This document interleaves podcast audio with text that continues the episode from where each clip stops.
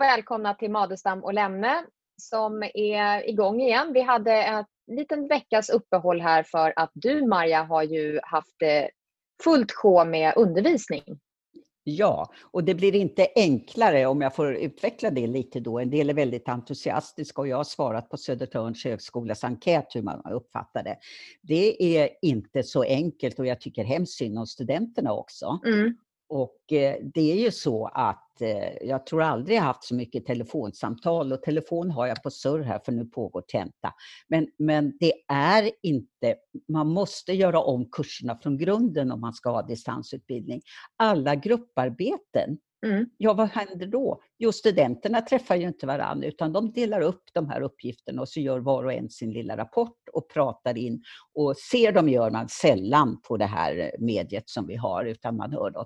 Och bara det här att ha namnupprop och kolla närvaron när det är obligatoriskt när de liksom inte finns med. Mm. Jag, tycker det, jag tycker att jag kan avslöja en, en sak. Ska jag avslöja en ja. sak? Både jag och min man sitter ju hemma. Vi är ju i samma bransch, eh, akademiker mm. och eh, jobbar, sitter hemma och jobbar. Och eh, det har hänt, har jag förstått, att han någon gång på något seminarium eh, sätter på datorn och visar att han, som att han är där. Men sen går han därifrån och gör annat.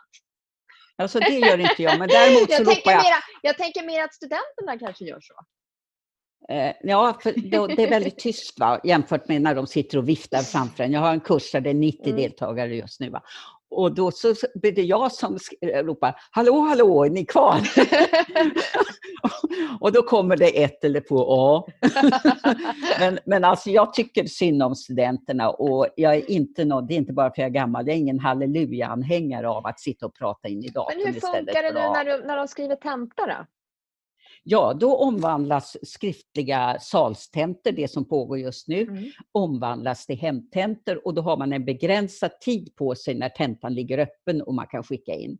Så imorgon ska jag eh, då försöka hämta ut och skriva ut 93 tentor, mm. eh, förutom allt annat och grupparbeten. Jag tror man får tänka om. Jag tror grupparbeten som kan vara väldigt bra kanske man inte kan ha i samma utsträckning när man mm. har det här. Mm. Så att jag, men ja, jag tycker synd om mig förstås, men jag tycker synd om studenterna, ja. det gör jag.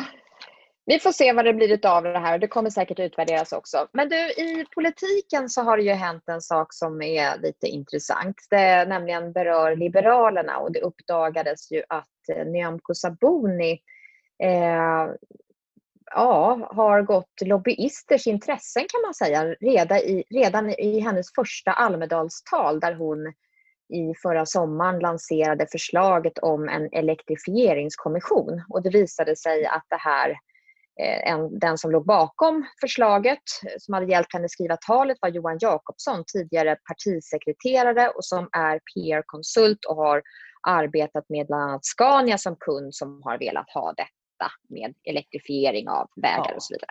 Mm. Ja, Jenny, både du och jag satt ju där och lyssnade på hennes tal. I Almedalen, ja. Och, mm. Ja, och vi var ju lite förvånade över att det här var den här stora och jag gjorde den vanliga felaktiga analysen då. Ja, men det här är nog för man ska svänga i kärnkraftfrågan. Mm. Men nu visar det sig att det var ju helt andra saker.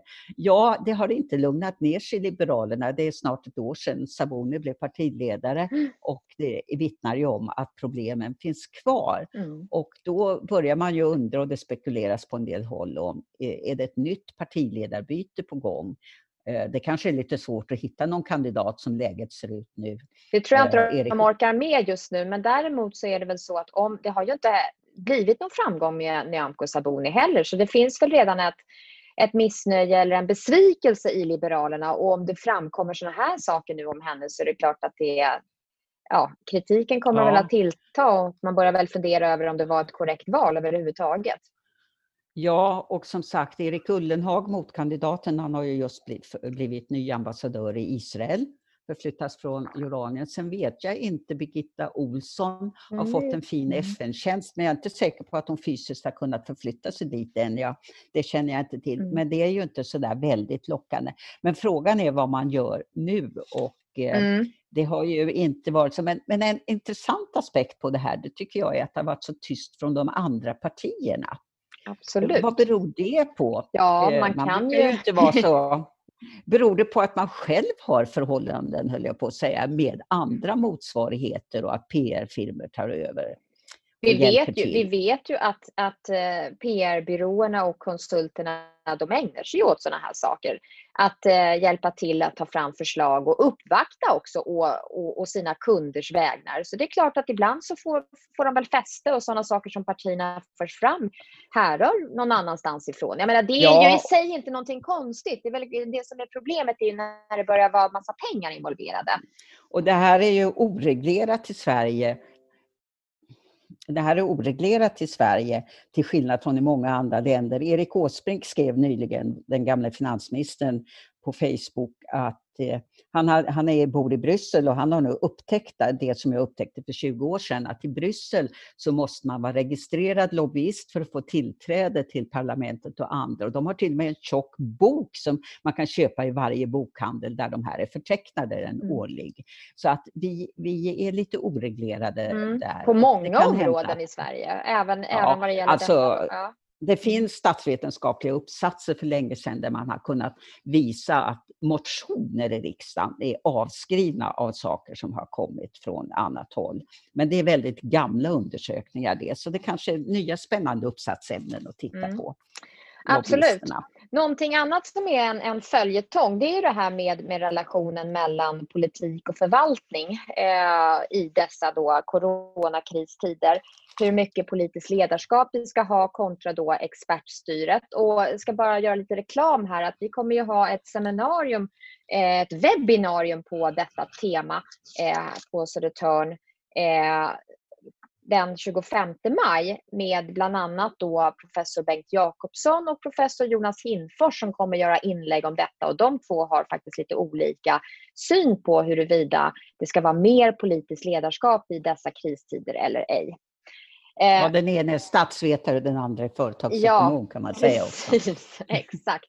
Men sen är det ju också den här diskussionen som alltjämt pågår, relationen mellan stat och eh, periferi, eller rättare sagt decentralisering, kommunernas roll, eller hur Marja?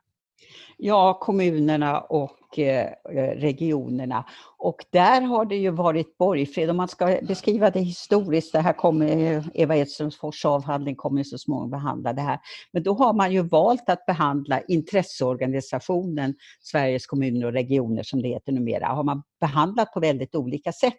Om man går till förra regeringen då för att förenkla det hela, när för övrigt eh, Lena Micko som nu sitter i den här regeringen var chef på mm. SKR Eh, då eh, valde eh, Jan Björklund att verkligen se det som en intresseorganisation och när man gick ut med specialsatsningar inom skolan och så vidare, då gick han via Skolverket som fick det uppgift. Medan Göran Hägglund från Socialdepartementet gick direkt till SKR och bad dem fördela pengar och så här.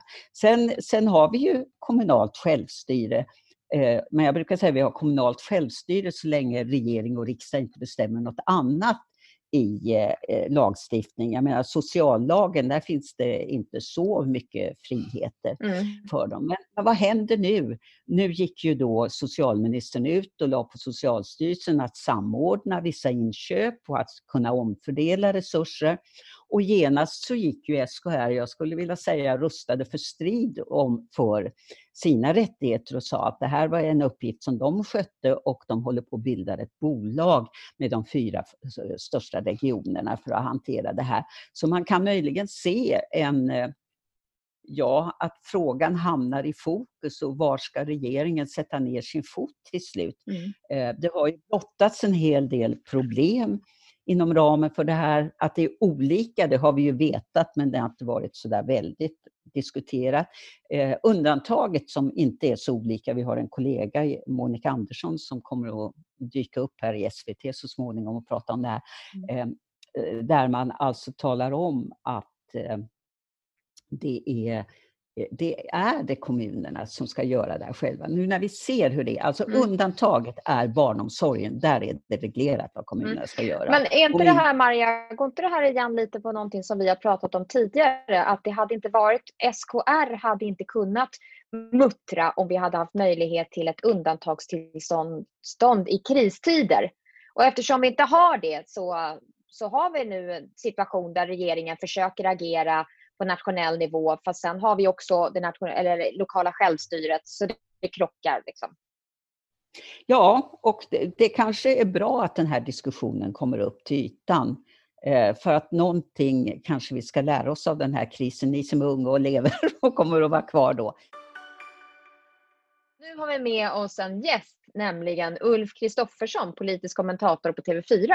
Inte Ulf Kristersson som du ibland ju faktiskt blir ihopblandad med, till och med av Jonas ja. Sjöstedt utsedd till, till potentiell statsminister.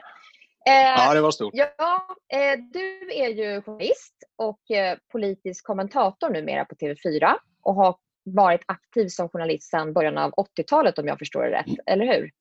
Ja. Det stämmer. 81-82 mm. årsskiftet där gick jag ur journalisthögskolan. Ja, jag förstår.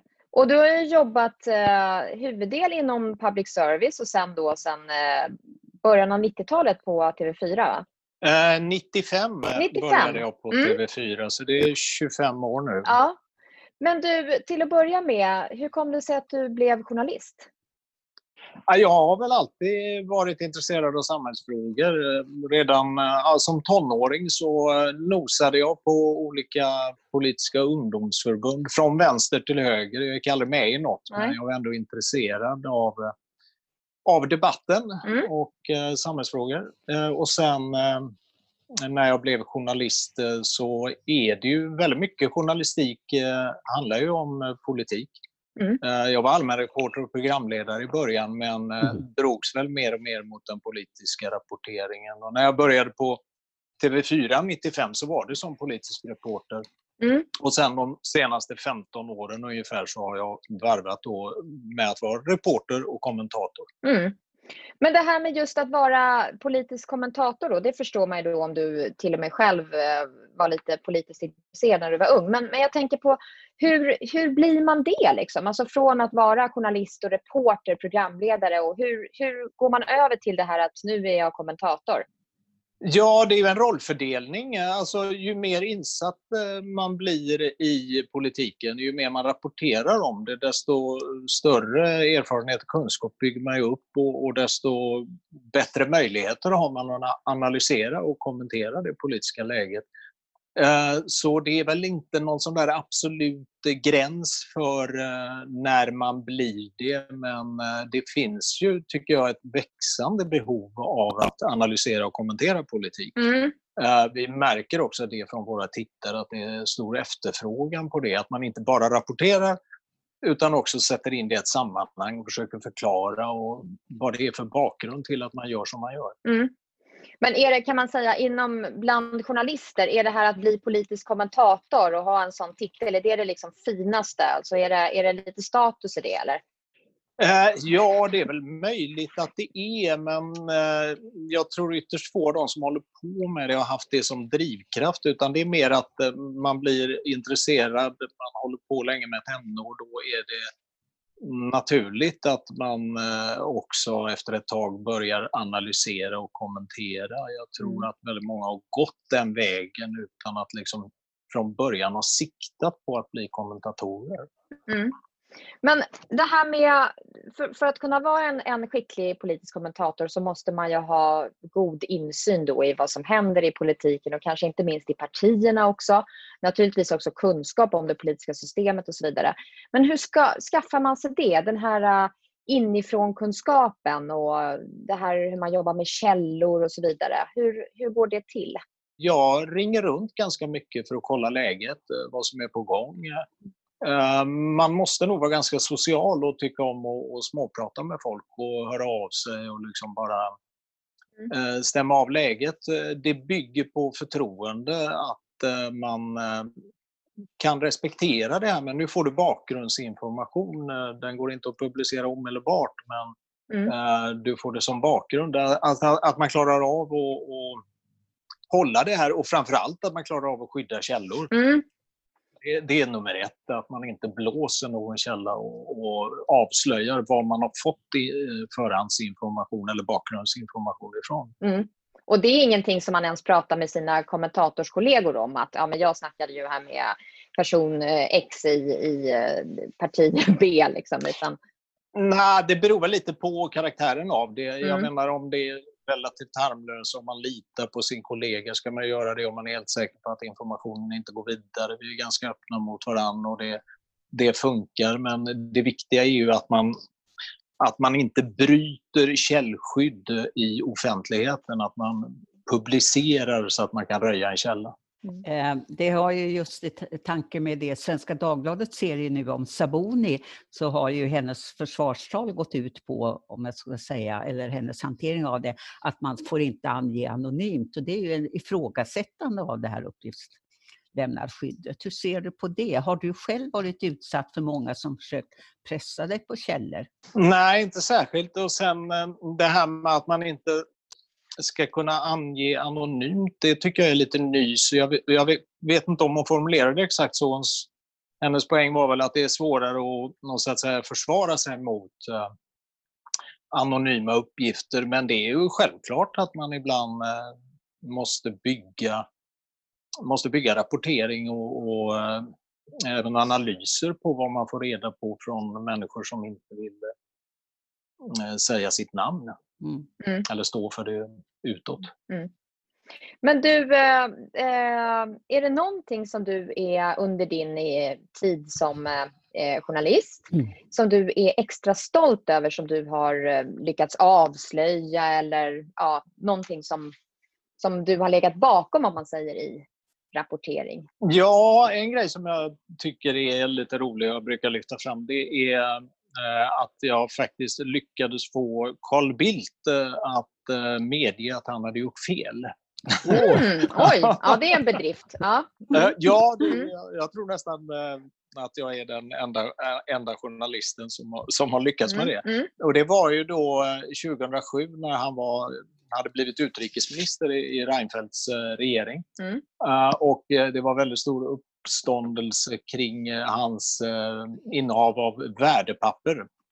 Uh, och uh, vi hade en drabbning om det där, en intervju i TV4-nyheterna som blev väldigt uppmärksammad där han skällde ut mig. Han tyckte jag ställde oförskämda frågor eller felaktiga frågor.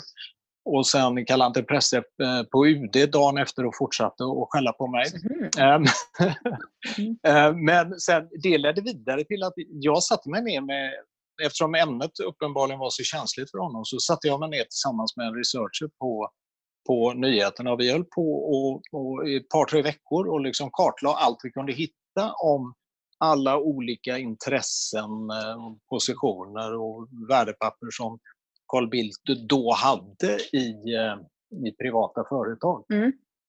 Och då hittade vi att han att han inte hade redovisat ett innehav av optioner i amerikanska bolag Legg Mason eh, värt eh, närmare, om jag minns rätt, eh, närmare en miljon kronor, 900 000 kronor. Han hade redovisat mycket annat, men inte det.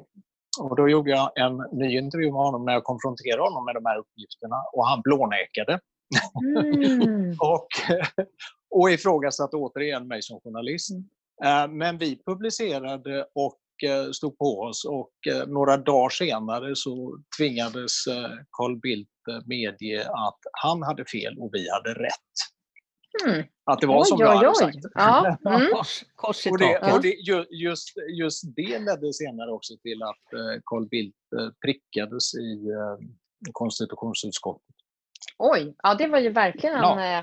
att göra avtryck. Men då eh, ja. blev han sen, då är jag nyfiken på det här med att, att, att politiker då kan bli liksom arga på journalister. Fick det några konsekvenser för dig också sen att han inte ville prata med dig eller ställa upp på intervjuer och så vidare? Ja, det var ju lite kylligt ett tag om man säger så. Mm. men, eh, men jag tycker nog att eh, det gick över hyfsat. Jag kunde liksom göra intervjuer med honom Mm. Eh, senare när det hade lugnat ner sig lite så ställde han upp ändå. Sen kom, ibland kunde det komma en sån här gliring men, mm. men eh, Carl Bildt är, ju eh, han har ju lite grann det som metod också, att han ifrågasätter gärna journalisters frågor och försöker vända på det, vrida på det och, mm. och slå tillbaka. Mm. Uh, och oftast så kommer han ju undan med det. Mm. Han brukar ju vinna de där Eh, drabbningarna då med journalister genom att han har en sån mm. auktoritär stil och sån mm. pushig stil. Mm. Men du kom åt ja, honom. Mm. Ja, men du, är, är, lite bra. Men du, en annan, en annan eh, politiker, eh, också moderatledare som ju du eh, fördjupade dig i, det var ju Fredrik Reinfeldt, för du skrev ju en bok om honom som kom ut 2006. Eh, Fredrik ja, Reinfeldt. Innan, jag skrev ju den innan han blev Ja, eh, Fredrik Reinfeldt mm. i, i huvudrollen heter den. Eh, hur kom mm. det sig att du skrev den där boken? Ja, från början så var jag intresserad av eh, att eh, de fyra borgerliga partierna hade enats, att man hade bildat Alliansen. Att det, det var det som var mitt ursprungsprojekt. Jag försökte sälja in det på olika sätt. Dels ville jag göra en, en, ett fristående program på TV4. Det blev aldrig av eh, och sen försökte jag sälja det som bokidé och då märkte jag väl att intresset för det var sådär. Men, mm. men sen när jag kom på då att det, ja, men den här Fredrik Reinfeldt, han är väldigt okänd, för det var han då. Var, mm. Han var liksom ett oskrivet blad. Mm. Vem är han? Och han är ändå den som kommer att bli statsminister om de lyckas vinna valet. Och då fokuserade jag på honom och då var det lättare. Då, då fanns ett mycket större intresse för att, eh, för att ha en bok om det. Mm. Och Bonnier nappade omedelbart. Mm. Och vad, vad kom vad, vad, är, eller vad är eller vad var han för person? Ja, jag beskriver ganska mycket, alltså jag skriver ganska mycket om honom just som person och hans bakgrund. Och det är väl fortfarande kanske det starkaste i boken tycker jag, hans eh, mamma, uppväxt och relation till mamma och, och eh, bröderna och Eh, pappan och sådär, det som hade format honom. Mm. Uh, han är ju en väldigt kontrollerad person. Han är svår att, att komma in på livet uh, och det tycker jag fortfarande, trots att jag satt och liksom det var väl åtminstone tio timslånga intervjuer med honom så, så känner man ju aldrig att man kommer riktigt eh, nära mm. Eh, mm. Fredrik Reinfeldt och det tycker jag han har hållit eh, mm. Har hållit i alla sammanhang. Mm. Faktiskt. Men jag tänker du då som har, har studerat honom lite, vad tror du, för han blev ju väldigt framgångsrik som statsminister och också som partiledare. Vad, vad, hur förstår du det, hans framgångar ändå, att han blev, blev väldigt hyllad också i svensk politik? Uh, han låg ju rätt i tiden så att säga uh, i det läget när, när man skulle ena uh, de borgerliga och hans förmåga att anpassa sig, att han inte var så ideologisk. Eh, eh, han, han pratade ju tvärsom om att ideolo, ideologiernas tid är förbi ungefär, det var inte så han formulerade men, mm. men eh, att han lyfte fram pragmatismen. Och det var ju en väldigt nyttig, användbar egenskap i det sammanhanget när det handlade om att förhandla ihop fyra borgerliga partier. Mm och eh, ompröva det som tidigare hade hindrat eh, Moderaterna från att växa. Mm. Eh, att kunna göra upp med, med gammal retorik, att hitta nya formler för Moderaternas mm. politik. Så att det var väl tajmingen mm. ganska mycket. Att det, det, var, det var rätt med den typen av formbar ledare mm. i det läget. Just det. Men du... Sen kompletterades han ju också med, jag menar det här, det var ju också en stor del av framgången, det vinnande laget med Anders Borg, Per Schlingmann och Ulrika Schenström. Mm. Att det blev ett väldigt framgångsrikt lag där. Mm. Och eh, även samarbetet med Maud Olofsson funkade bra. Och så där. så att det var ju också helheten mm. omgivningen som gjorde att det blev, att det blev framgångsrikt för honom. Ja, eh, tror du att det där var en engångsföreteelse? Man kan ju också uttrycka sig mer drastiskt att han lämnade väldigt mycket av Moderaternas kärnfrågor. Kan, kan, är det här ett läge som kan uppkomma igen eller hur ser du det i framtida scenarier? Är det andra sådana eh, konstellationer, lite oanade kanske, som kan uppstå? Ja, nu är ju läget väldigt eh, upp och nervänt eh, mm. så att det, det, kan ju hända väldigt mycket framöver. Och, och, alltså vad man lite grann tappar bort kanske det är att när den här krisen började, för bara, alltså i början på året här, mm. så var ju socialdemokratin väldigt hårt trängd. Eh, Vänsterpartiet gjorde upp med Moderaterna och KD och med stöd av SD så tvingade man då fram mer pengar till kommuner och regioner det var ju innan krisen började. Eh, och eh, man såg framväxten av ett eh, högerblock, MKD, SD, parallellt då med att Vänsterpartiet tappade tålamodet. Så att det, det, gick ju väldigt dåligt för Stefan Löfven då. Nu har ju det här ändrat spelplanen drastiskt. Nu går det ju bra för Socialdemokraterna, de växer igen. Tillfälligtvis i alla fall. Ja, ja. Så får vi se hur eh, hållbar den effekten blir, hur långsiktig den blir. Men, och Sverigedemokraterna har fallit tillbaka. Så att det, det öppnar ju då för nya konstellationer och särskilt eftersom både Miljöpartiet och Liberalerna nu riskerar att åka ur. Mm. Eh, så kommer det ju också att ställa saker ännu mer på ända. Och jag tänker lite grann så här att eh, det är ju då, för Stefan Löfven så handlar det väl om att knyta till sig Centerpartiet mm. ännu hårdare. Mm och verkligen försöka hålla liv i det samarbetet. Däremot kan, ju, kan han ju inte lita på Miljöpartiet och Liberalerna mm. eftersom de löper mycket stor risk att åka. Mm.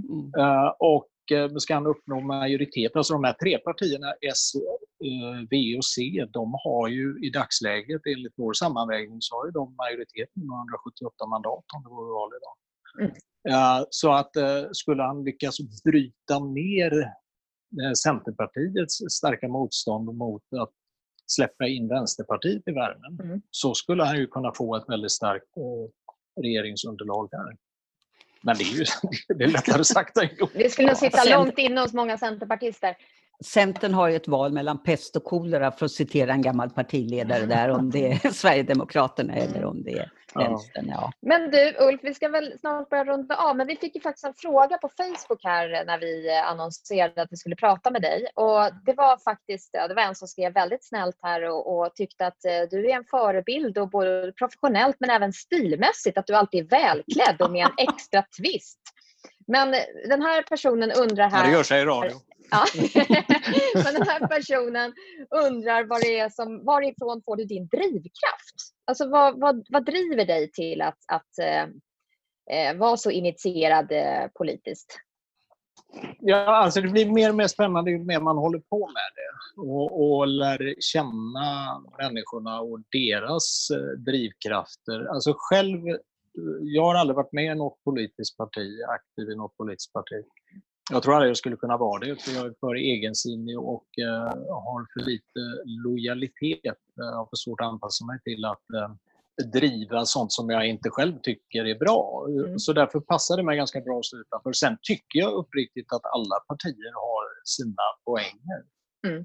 Uh, och som sagt, jag, jag, jag, tycker det är spännande att möta alla dessa människor. Jag tror jag är uppe i över 50 partiledare som jag har intervjuat. Oj. Mm.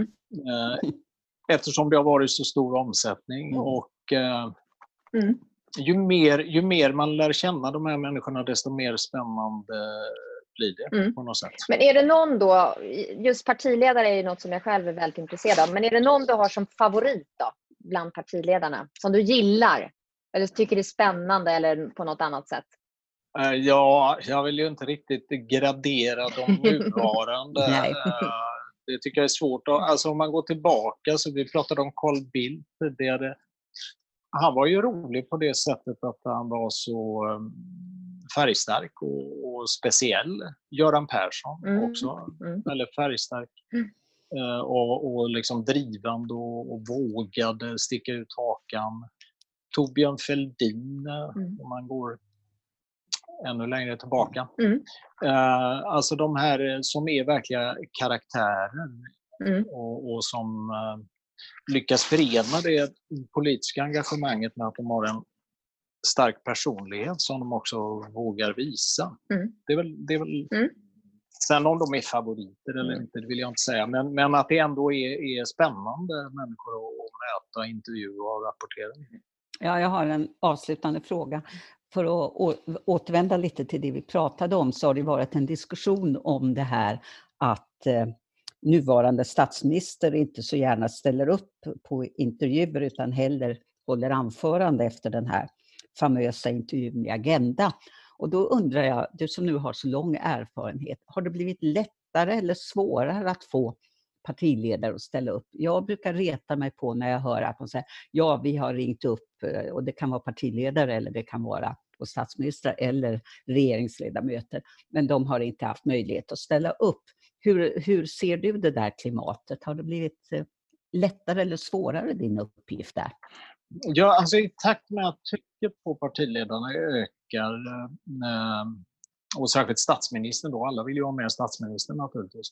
Eh, så, uh, och det är fler medier som eh, är igång med livesändningar och tv-sändningar och så vidare, så ökar ju trycket på dem. De, jag har viss förståelse för att de behöver sovra.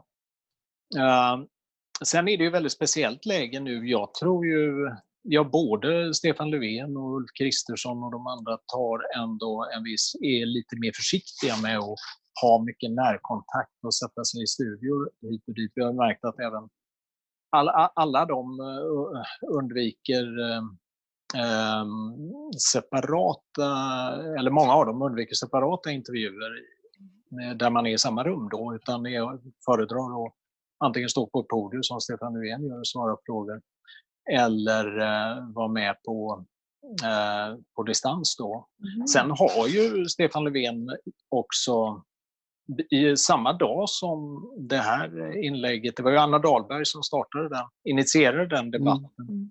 Samma dag gjorde jag faktiskt en 14 eh, minuter lång intervju med Stefan Löfven. Mm. Och flera andra redaktioner har gjort långa intervjuer. Men det problem, jag tycker fort ändå att Stefan Löfven ställer upp för lite. Mm. För att när vi tycker verkligen att Nå, nu vill vi ha med honom på det och det, då är det svårare. Det, det är väldigt mycket att han själv väljer tillfällen när han vill ställa upp. Och, och det är klart, det, det, det är frustrerande för oss journalister. Vi vill ha access hela tiden. Mm. Okej. Men jättestort tack Ulf för att du ville vara med och ja. verkligen spännande att höra både om ditt eget eh, professionella liv och eh, dagsaktuell politik också. Så att du får gå tillbaka nu. Det är väl någon presskonferens som du ska lyssna på nu antar jag? Ja, ja det, ska, det ska vara på gång alldeles strax. Ja. Hej. Tackar. Mm. Hej då.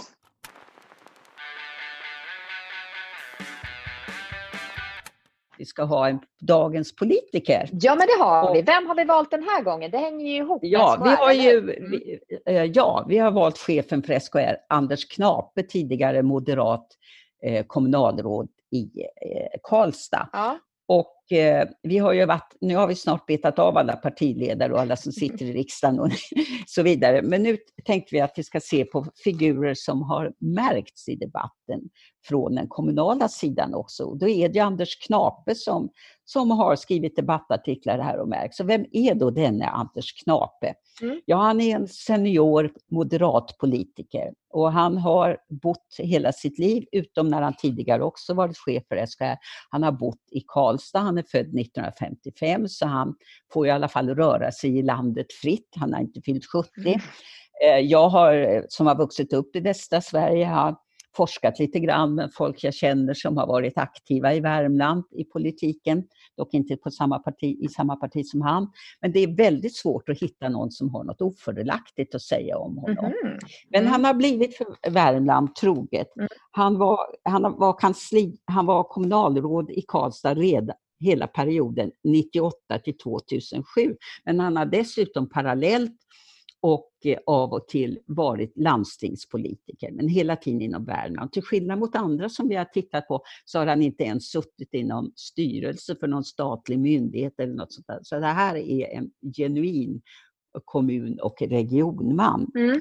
Han eh, gjorde till och med sin militärtjänst i Värmland, mm. vid Värmlands regemente och eh, han eh, var, har nu, han var vice ordförande tidigare när Lena Micko var i i, eh, och, och i, i, SKR och nu sedan 2019 så är han på nytt chef Precis. för SKR. och det som är lite intressant är att strax efter, eller några månader efter att han hade tillträtt som ordförande så var det faktiskt eh, tre stycken eh, företrädare eller också då medlemmar av SKRs styrelse som gick ut, däribland Lena Micko, då som andre vice ordförande. Eh, tillsammans, hon då socialdemokrat, en vänsterpartist och miljöpartist som gick ut och, och kritiserade Anders Knape för att han ägnade sig åt solospel i rollen som ordförande för SKR i frågan om kostnadsutjämningssystemet som han då kritiserade. Eh, sen har vi inte hört så mycket mer om det, alltså en kritik eh, mot hans ledarskap. Han kanske fick sig en liten läxa där då, att man måste se till att det är förankrat och att SKR då, styrelsen, också ska verka för alla medlemmars intressen och vara, ja, inte gå bara något partis eh, ärenden och så vidare. Mm. Ja, och eh, han och Lena Micko har ju jobbat nära samman då i SKR eh, och växlat på rollen som vice och ja. ordförande. Men det är ju väldigt märkligt i de här tiderna och med kommunerna som vi säger som dyker upp här. Så vart har Lena Micko tagit vägen? Det var länge sedan vi hörde henne mm. i debatten här. Mm. Ja, jag har inget svar. Jag hörde rykten om att hon, det skulle vara någon större intervju med henne i Göteborgs-Posten här eh, inom snar framtid. Så vi kanske får Jaha. höra vad hon har att säga då. Kanske höra vad hon har att säga. Men ja. som sagt, vad, vad håller de på med på SKR? Det ska vi fortsätta att hålla Definitivt. Men eh, det var allt som vi hade att bjuda på för idag. Och eh, ja. så hörs vi faktiskt eh, redan nästa vecka. Och då har vi ja. en ny gäst eh, med oss också. Ska vi säga någonting? Vi kan väl avslöja vem det är. Ja, det är Irene Wennemo, numera generaldirektör och chef för Medlingsinstitutet. Hon har gett ut, ger ut i dagarna en bok som handlar om tiden när hon arbetade som statssekreterare i Arbetsmarknadsdepartementet. Och det här skulle jag vilja säga, jag ska egentligen inte uttala mig för jag har varit en av hennes läsare medan den här boken har vuxit fram. Men den är av intresse både för alla som vill veta hur, vad gör de egentligen där i regeringskansliet, men också för alla våra statsvetarkollegor. För att det kanske inte är riktigt så som det står i våra läroböcker om vem som bestämmer vad och sådär. Och jag har tjatat hela tiden på henne att du, du måste skriva att så här gjorde vi, inte så här ska det vara. Så Härligt. Att, eh, jag ska ja, det, det blir skriva spännande. ut boken och läsa. Ja. Eh, vi ses igen. Men då ses vi helt enkelt. Så ja. ha det så bra. Ha en bra helg. Hej.